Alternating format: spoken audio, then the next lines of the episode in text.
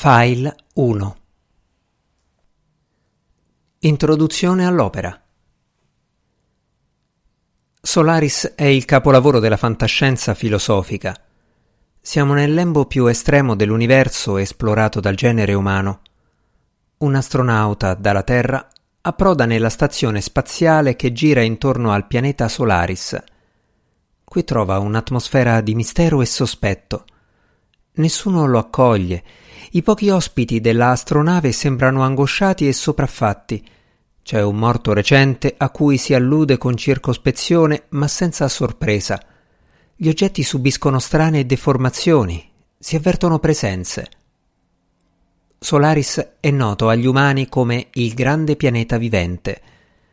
Appare in forma di vasto oceano e avrebbe dovuto conflagrare se la sua orbita avesse seguito le leggi della fisica ma è come dotato di capacità cosciente di reazione e questa capacità sembra legata alle apparizioni di fantasmi, proiezioni viventi di incubi, sogni e fantasie. L'astronauta è costretto a interrogarsi mentre lo contagia la stessa angoscia che domina in tutto l'ambiente. Sul mistero della morte del compagno, innanzitutto. Ma questo lo spinge verso maggiori enigmi da svelare. Se Solaris ha una propria vita e che tipo alternativo di forma di vita. Se le apparizioni hanno una qualche spiegazione accessibile, se tutta questa attività ha un fine in qualche modo legato ai destini esistenziali degli umani. Se non è tutto addirittura un immane messaggio. Un'avventura avvincente e carica di attesa e mistero, ma si potrebbe dire anche un'avventura epistemologica, nel senso che presenta alla lente della riflessione un numero enorme di quesiti che abitano i rami della filosofia.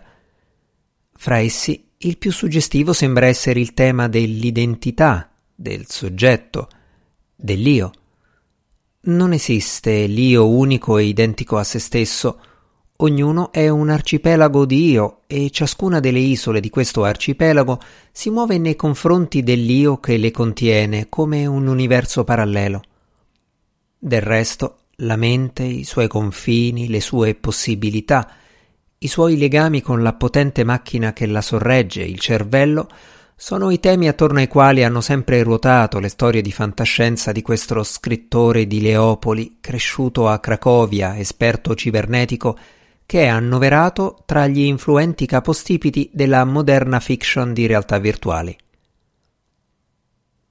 Stanislav Lem, Leopoli 1921, Cracovia 2006, laureato in medicina, si dedicò ben presto alla letteratura, soprattutto di fantascienza, ottenendo un grande successo. In particolare il romanzo Solaris 1961 da cui il regista russo Andrei Tarkovsky trasse l'omonimo film 1972, lo rese famoso in tutto il mondo. Tra le sue numerose opere, molte tradotte in italiano, Il pianeta morto, Pianeta Eden, I viaggi del pilota Pirks, Vuoto assoluto, Il pianeta del silenzio, Il congresso di futurologia e L'invincibile, pubblicato da Sellerio nel 2020.